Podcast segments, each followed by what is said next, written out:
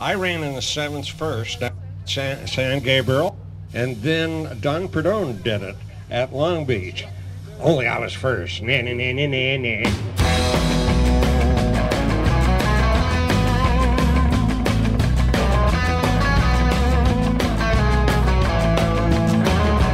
Hey, everybody, and welcome. It's time for a new edition of the award winning Talking About Cars podcast, where it's all about everybody has a car story, from celebrities to car personalities and more. I'm Randy Cardoon, and coming up, we'll take you to the Nitro reunion at Irwindale Speedway in Irwindale, California, as they take a moment to recognize some of the classic drivers from the old San Gabriel Speedway. Steve Gibbs will be doing the honor with that, and the current owner of one of the Plymouth Hemi Underglass Barracudas. You remember those? That's Mike Mantel, and driver Wild Bill Shrewsberry. But first, it's time for Talking About Cars News. Word from our friends at Hagerty say that what was thought to be an abandoned 1969 Plymouth GTX convertible that had been in a garage for like 17 years, it was about to be put up for public auction. And now it's been claimed by the last person to own it. The car was in northern Michigan. The only clue to who owned it was a name and address on some carpeting that had been shipped and was in the trunk of the car. Craig McIntosh said he was stunned to realize the car still existed, considering it went into the garage 17 years ago. He says he tried to claim the car for his friend who actually owned it. Uh, the friend was having troubles, and of course, the authorities refused because he didn't have the paperwork, which makes complete sense. Now, his friend has contacted him and he's talked to officials and authorities, and he has reclaimed that vehicle. And now, this bit of breaking news. So, breaking, we actually included this story after we released the podcast. So where this part is actually added afterward. Drew Alcazar, we've had him on the show before. He owns Russo and Steele Auctions with his wife. Sent out a release saying they will be changing venues for their annual Scottsdale auction in 2020, and they are suing their former director of operations, alleging quote egregious breaches of his duties, including efforts to sabotage and destroy our relation with Salt River Fields and its tribal ownership and a second lawsuit against Ritchie Brothers Leake Auctions, alleging tortious interference and related acts committed by this publicly held multi billion dollar conglomerate. Unquote. Alcazar writing, As for the challenges ahead, all we can say is bring it on. Who says things are cutthroat in the car auction business? Now, the Hemi Under Glass, the legendary race car with the engine under that huge rear glass in the first generation Plymouth Barracudas, well, now it's owned by Mike Mantel, who I caught up with at a recent Nitro revival at Irwindale Speedway in Southern California. Also, there, driver Wild Bill Shrewsberry. Mike talked about there being more than just the one Hemi Under Glass. There's four cars. Um, only one went with the trademark rights to operate it on the track. The other three are in private collections, including the, the car that crashed with Jay Leno, which I initially had a contract to take that car. What a lot of people don't know is that was a brand spanking new build. And the furthest it ever wheelied was what you saw on the TV show. Yes. I, I can imagine the look on your face when that all. Were you there when it happened? No, I wasn't. But the driver told me he he really wanted to come over to my house and talk to me, and uh, he came over and he said he had good news and bad news, and he said he did the he did the Leno shoot, which I knew. Kind of had an idea that was going to happen, and then um, the bad news was that he rolled my car that I had a deposit on. So this other car that I'm running is, is the longest performing Hemi under glass ever constructed. It's performed at the Goodwood Festival in England. It's match race and beat the Little Red Wagon at Englishtown, New Jersey. There's a very famous photo up online with a Coca-Cola sign in the background. Uh, it's performed at the U.S. Nationals. Uh, it's even made an appearance at the Playboy Mansion when Hefner was alive. So that's the car that I have here today. Did Hefner get in it? I haven't seen any pictures, and I, I, wasn't there, but I've seen pictures of it on display there. But I haven't seen him in the car. I don't, you know. Is that Mopar's at the mansion? Yeah, Mopar's at the mansion, and they had the car featured, like for the ads for it. It was the featured car there. I was there for that. I remember that. Now, Bill, Bill, Wild Bill Shrewsberry here. Refresh my memory, and I, I'll play naive. Uh, Who was behind the wheel of that uh, Leno car? Oh, another driver wasn't. Uh, he was number two driver. I was number one, and Mike's number three. Okay. Mike's running the show right now. Okay, so what was your reaction when you saw what happened to the in the Leno episode? Completely driver error. okay. I can understand that. Go ahead.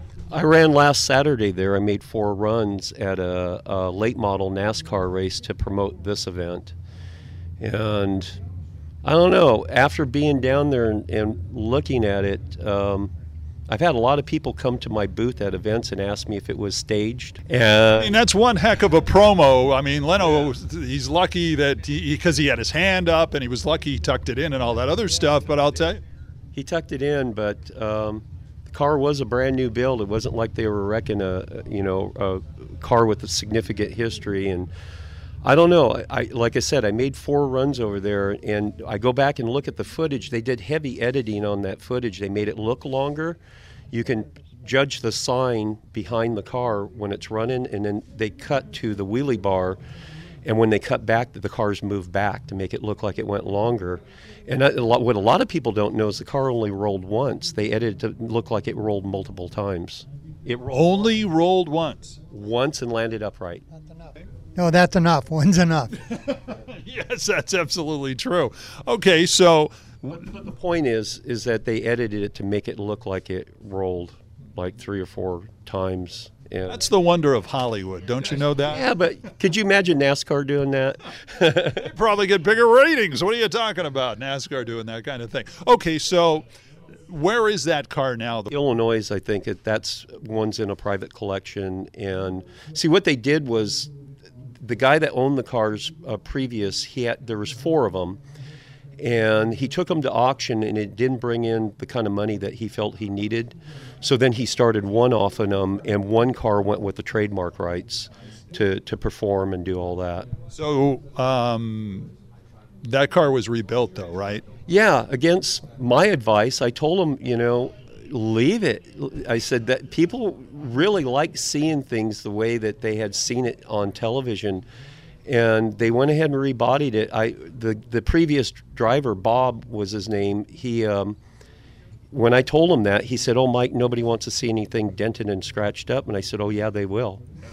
So he rebodied it, and you know that that uh, if it was me, I would have left it. Yeah. Didn't didn't get the money supposedly for it.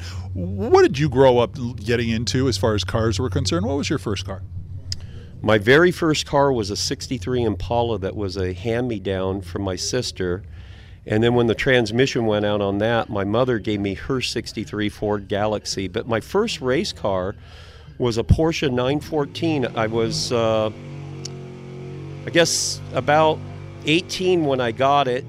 And I, I uh, quickly modified it. I put a small block V8 engine in it and a body kit to put more rubber to make it handle. And I used to race out at Terminal Island. They had a place called the Brotherhood. And before Orange County closed, I used to go out there and run. But the wonderful thing about the car being a mid engine setup, I also ran the LAPD training course that they used to have very near where, where the Brotherhood drag strip, right there in, in um, you know, down by the harbor down there. Wow. And so, Bill, what was your first car? How did you get into this whole I love cars thing? Oh, I'm from Ohio originally, and in 1962, um, I was asked to go to California to run the car for Mickey Thompson, and uh, Pontiacs it was, and from DeLorean, because I was lucky enough back there to to beat a couple of their cars. So they they they hired me to come to California, and and it was good, and and had a car uh, in '63 at the Winter Nationals.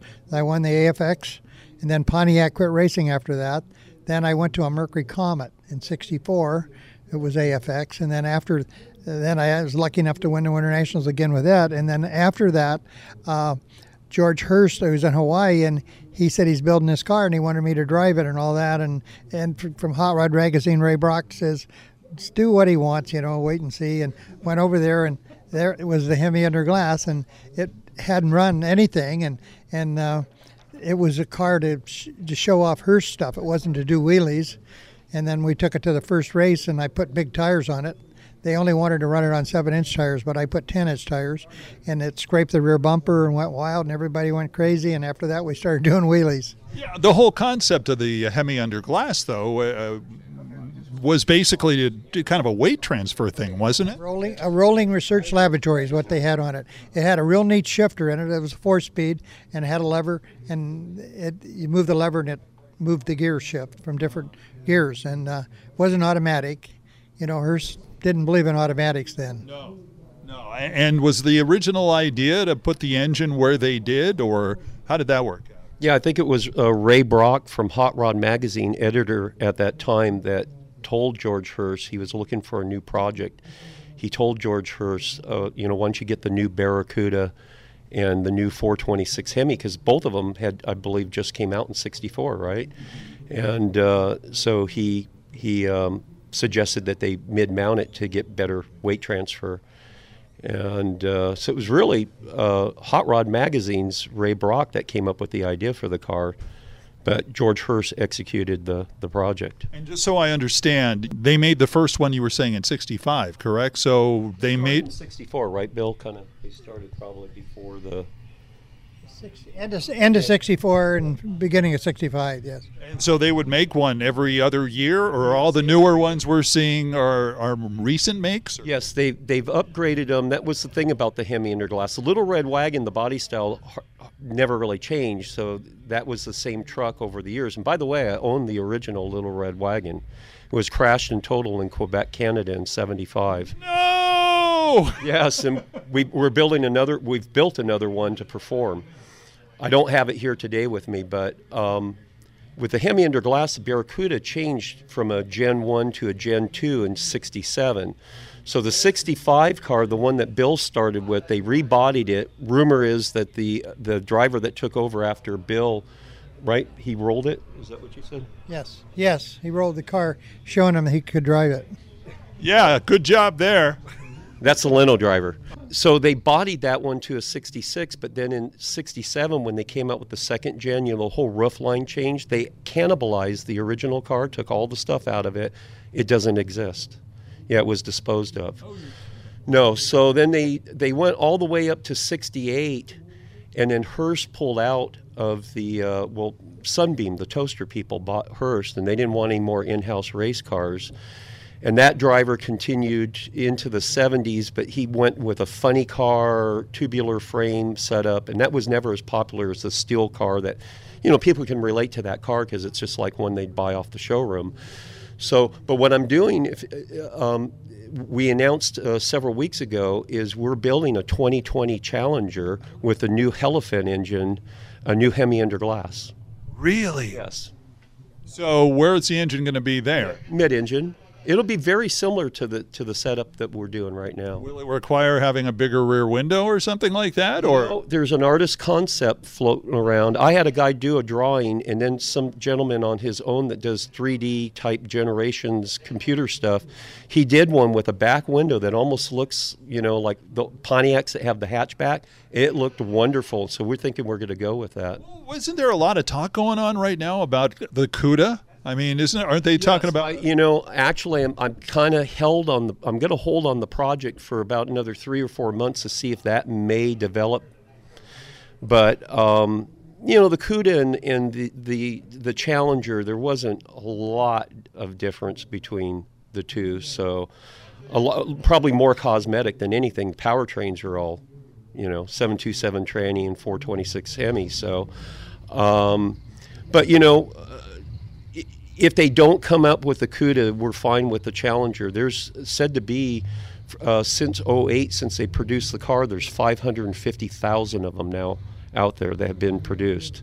So that's a pretty good uh, audience, for, you know, to, to to build something like another Hemi, a modern Hemi under glass. Quick thought, and I know you have to go. You have the original Little Red Wagon. Yes.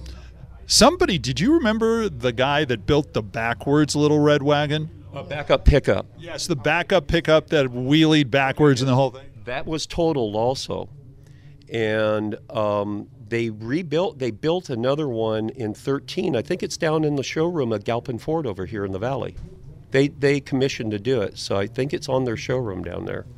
but they've never run it. They said they were, but it's never showed up anywhere. So, Can you imagine driving the backward pickup there, Bill? That would be great.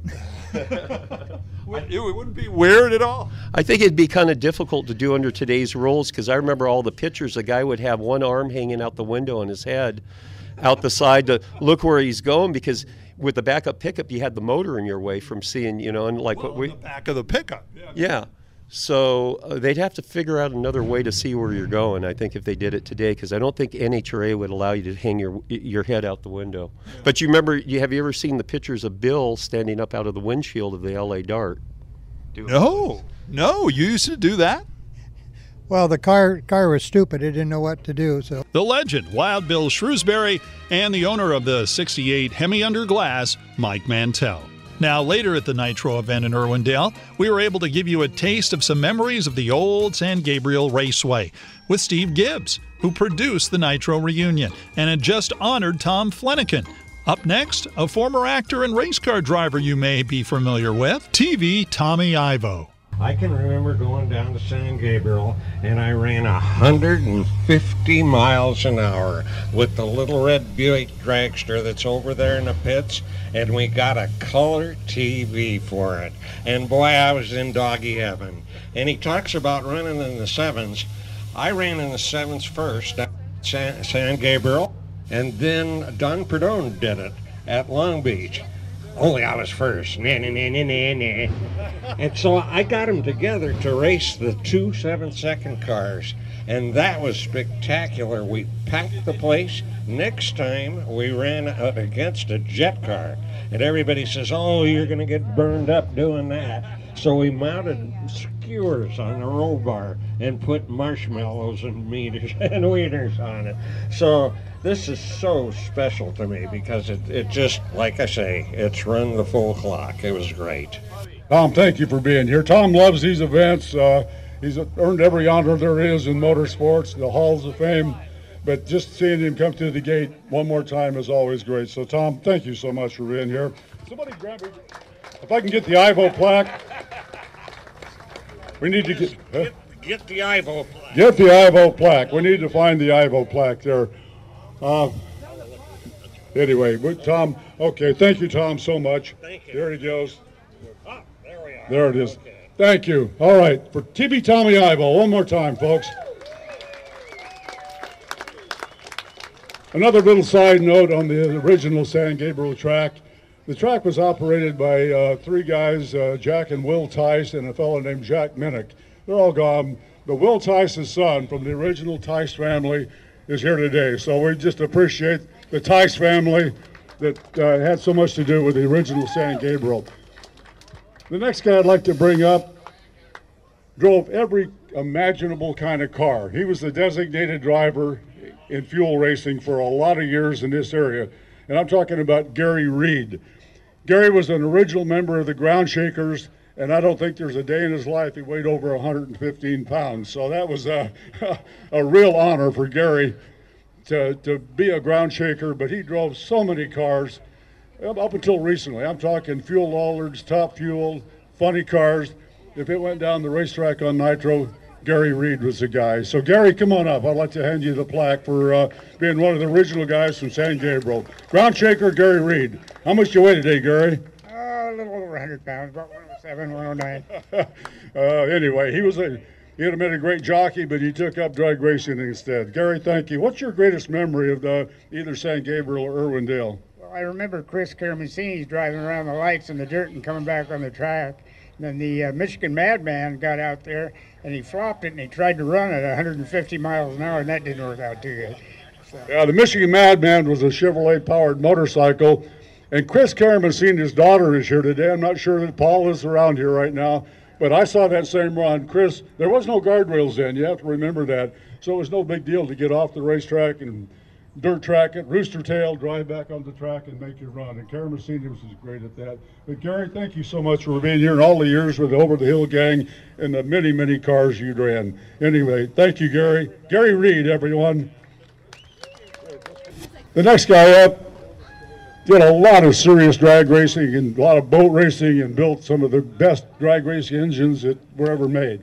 I'm talking about Bubby Wilton, Leon Bubby Wilton. Come on up.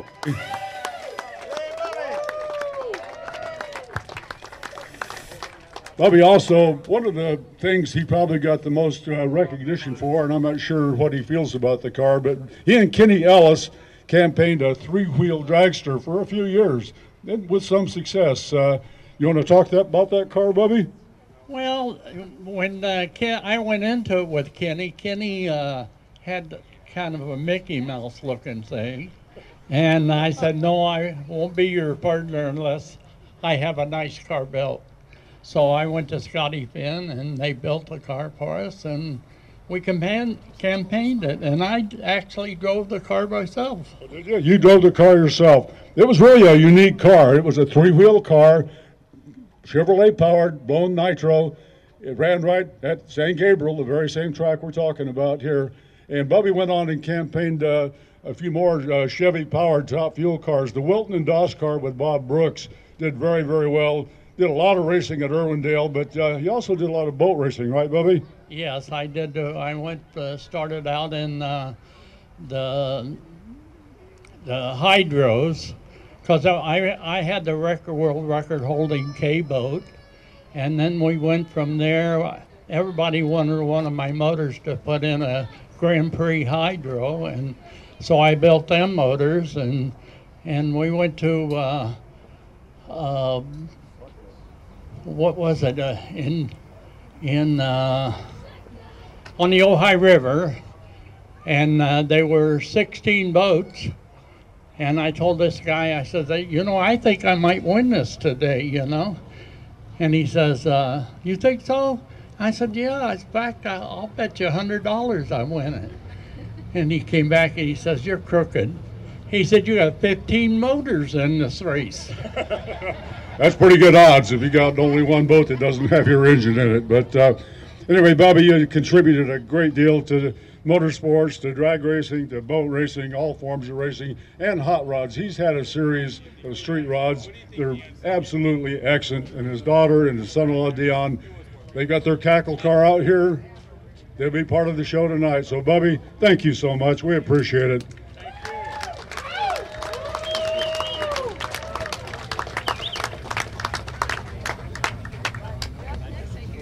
Okay, we're working our way down. Thank you, Bobby. Okay, uh, Carl, come on up. This is probably one of the winningest drivers in drag racing that you probably know nothing about, unless you're a real fan of the sport. This is Carl Swift. Bracket racing was a big part of the local scene in that era, and Carl had a 1951 Ford with a flathead engine that won probably more racing than anybody else I can think of as far as event to event to event. They had a thing they called King of the Hill. How many times did you win that thing, Carl? Not enough. A few. he won it a lot. The interesting thing about Carl also, it was a stick shift, flathead, 1951 Ford, Carl lost a leg when he was a young man, and so he's driving this thing with a prosthetic leg. He, that's a pretty big challenge just to do that, much less win as much as he did. Carl, what, what was your biggest moment that you can remember? Uh, well, I started right across the freeway there at uh, San Gabriel in 1962, and I raced for nine months and never won anything. So I decided either I just wasn't ever going to be up to the task because of my leg, or, whoops, uh, or everybody was cheating. So I, I came with thirty-five dollars, and uh, if that car that uh, I protested had been legal, that would have been it. I would have never raced again. But he was cheating. He had the late, a different engine in the car. So after that, I never lost the trophy. And uh, then when Money Bracket started, I, I, was the very first car to cross the finish line in the very first bracket race on a tree, and that was at Irwindale. And I did a lot of winning, and uh, took home some money, and it was great. And uh, I just, I really want to thank you for something here special because Tuesday will be my 85th birthday, and I, I thank you for bringing all these people out here to help me celebrate. Happy birthday, Carl. Carl Swift, everyone, a big time dedicated drag racer.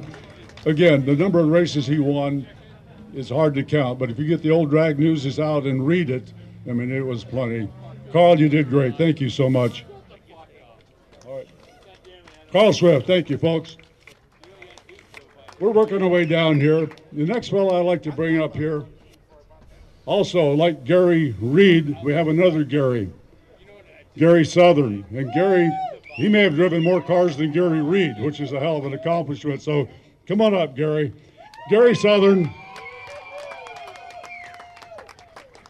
We go back to the days of Baldwin Park High. I mean, a long time uh, back to the original San Gabriel track. Um, a lot of just personal history here. That's it's great. But uh, the first car that I think Gary drove was the Tyson's Flathead Dragster, wasn't it? Uh, uh, what car was that, Gary? It was a flathead dragster, blown flathead on gasoline, and we still hold the record today. How about that? Still holds a record today from the early 1960s.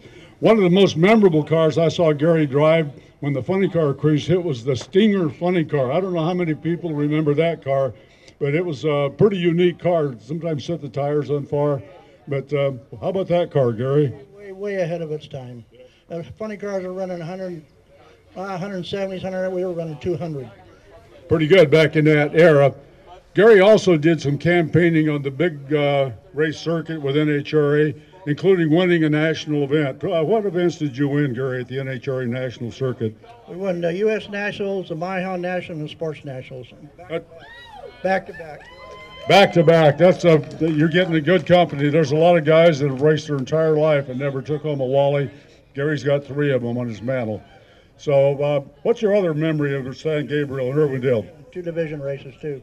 Yeah, division champions. But uh, this man has been down the quarter mile more than most, and uh, much of it right across the street there. So, Gary, thank you so much for being here. San Gabriel, we were racing on a flathead, and a guy named Pat Akins had a top fuel car, and they didn't have a driver, so I went over and begged him to drive that car. It was the first top fuel I ever drove, and from then on it was helmet will travel. Well, he's another designated driver, but here it is for Gary Southern. Again, the Greater San Gabriel Valley Drag Racing Recognition Award.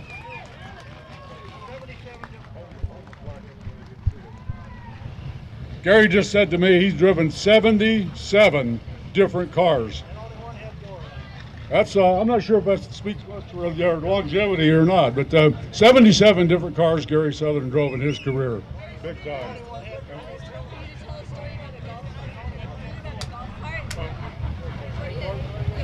Oh, Gary's got one more quick story. What's that? no, you tell it. About the go kart? Okay, uh, this is a quick story. We'll get on. We'll get Mr. Smith up here. I was managing Irwindale Raceway back in the middle '60s, and Gary come by one day and he said, "Hey, I got a I got a go kart. The guy gave me for a job I did cutting trees. He said you can have it." And I was busy that day, and I said, "Well, I can't go out right now. You go out and get it warmed up. I'll be out a little later, and drive it." I'm I'm in my office and I hear this out in the in the parking lot at Irwindale, and it's Gary out there on the go kart getting it warmed up. And I kept hearing it, ying, ying, ying, and all just you just stop. There's just no more noise. This don't sound good. And about five minutes later, he's standing at the door. I mean, road rash all over him, his shirt damn near tore off, holes in his pants. The steering wheel was not connected, and it came off in his hands right in that. That, that could have been me. Thank you, Gary. Gary Southern, thank you, guys. All right, our final award, and again, this is a guy that goes back to the very, very earliest San Gabriel racing. A good chance that this guy won top eliminator at the very first drag race I went to, at the original San Gabriel track. And in those days, the fuel motorcycles were every bit as competitive as top fuel dragsters. And the guy that led the pace in that whole deal was Joe Smith. Come on out, Joe. Joe Smith, uh, San Gabriel Valley guy. Joe went on to campaign fuel burning Harleys. He moved up to a twin engine Harley, broke all sorts of records, won the Indy US Nationals. How many times you win that, Joe? What, the Nationals Three times. Three times the U.S. Nationals for fuel motorcycle. My single in 71, I went 74 and 75 with my double. You know, twin engine, fuel, Harley. Joe, what's your good memories of San Gabriel? Oh, wow. Which one? The first one. Uh, 105. 105. yeah, and I got up to 118 before I quit uh, running at that strip there. Did you ever fall off that thing? Uh, five times. Five times Joe fell off and he got right back up and kept on doing it. That says a lot for this guy's intestinal fortitude. It was a great career Joe had. He raced for a lot of years. He broke a lot of ground for the Fuel Harley categories that's racing today. And if you're on Facebook, every time the Fuel Harleys run, Joe Smith's following them, keeping us up to date on the Harley racing. But uh, what about the San Gabriel too, Joe? Do you remember anything about that track? Which one? The uh, the second one? The second one. Well, I went from the the first San Gabriel. The next time I raced in it was the Irwindale, Uh-huh. and uh, uh, I raced there a lot of time. You know, there you could run Wednesday night and Saturday night and Sunday, and I made a lot of runs there. I never made less than five runs at any time I was there, and as many as seven or eight. So I made a lot of runs in the San Gabriel area in Irwindale Raceway. And the best thing I can remember about racing was I received a letter from a fellow named Wally Parks and Steve Gibbs. And they invited me to make exhibition runs at all the national events for the NHRA. I did that for four years.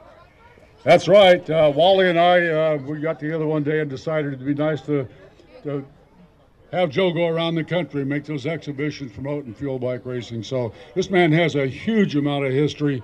Uh, just a living legend. Joe, thank you for being here so much today. Thank you for inviting me to this event. I really had a lot of fun.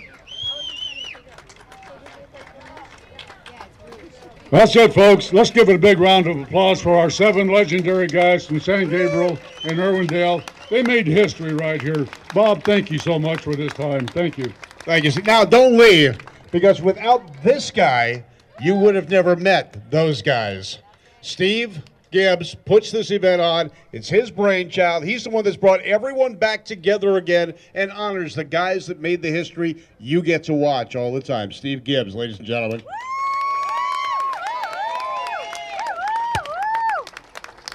I've been lucky. I've had the pleasure to work for Steve for over 20 years, and he puts on some amazing events. This is just an example, and like he said, it's going to be on the calendar for next year.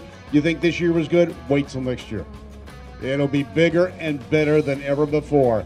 Thank you very much, Steve Gibbs and his family, putting this. That's our pal on. Bob Beck from Great American Auto Scene and the voice of Irwindale Raceway and Speedway, along with Steve Gibbs. Hey, thanks for listening, and please share our show on social media. Subscribe, it's absolutely free, and leave a comment. And if you're on iTunes, rate us and review us. Thanks in advance for helping our podcast grow. Our website is talkingaboutcars.net. Don't forget to follow us on social media Facebook, Twitter, and Instagram. Remember, listen, like, share, or retweet, and subscribe. It's absolutely free. Until next time, I'm Randy Cardoon. Join me as we have some fun talking about cars.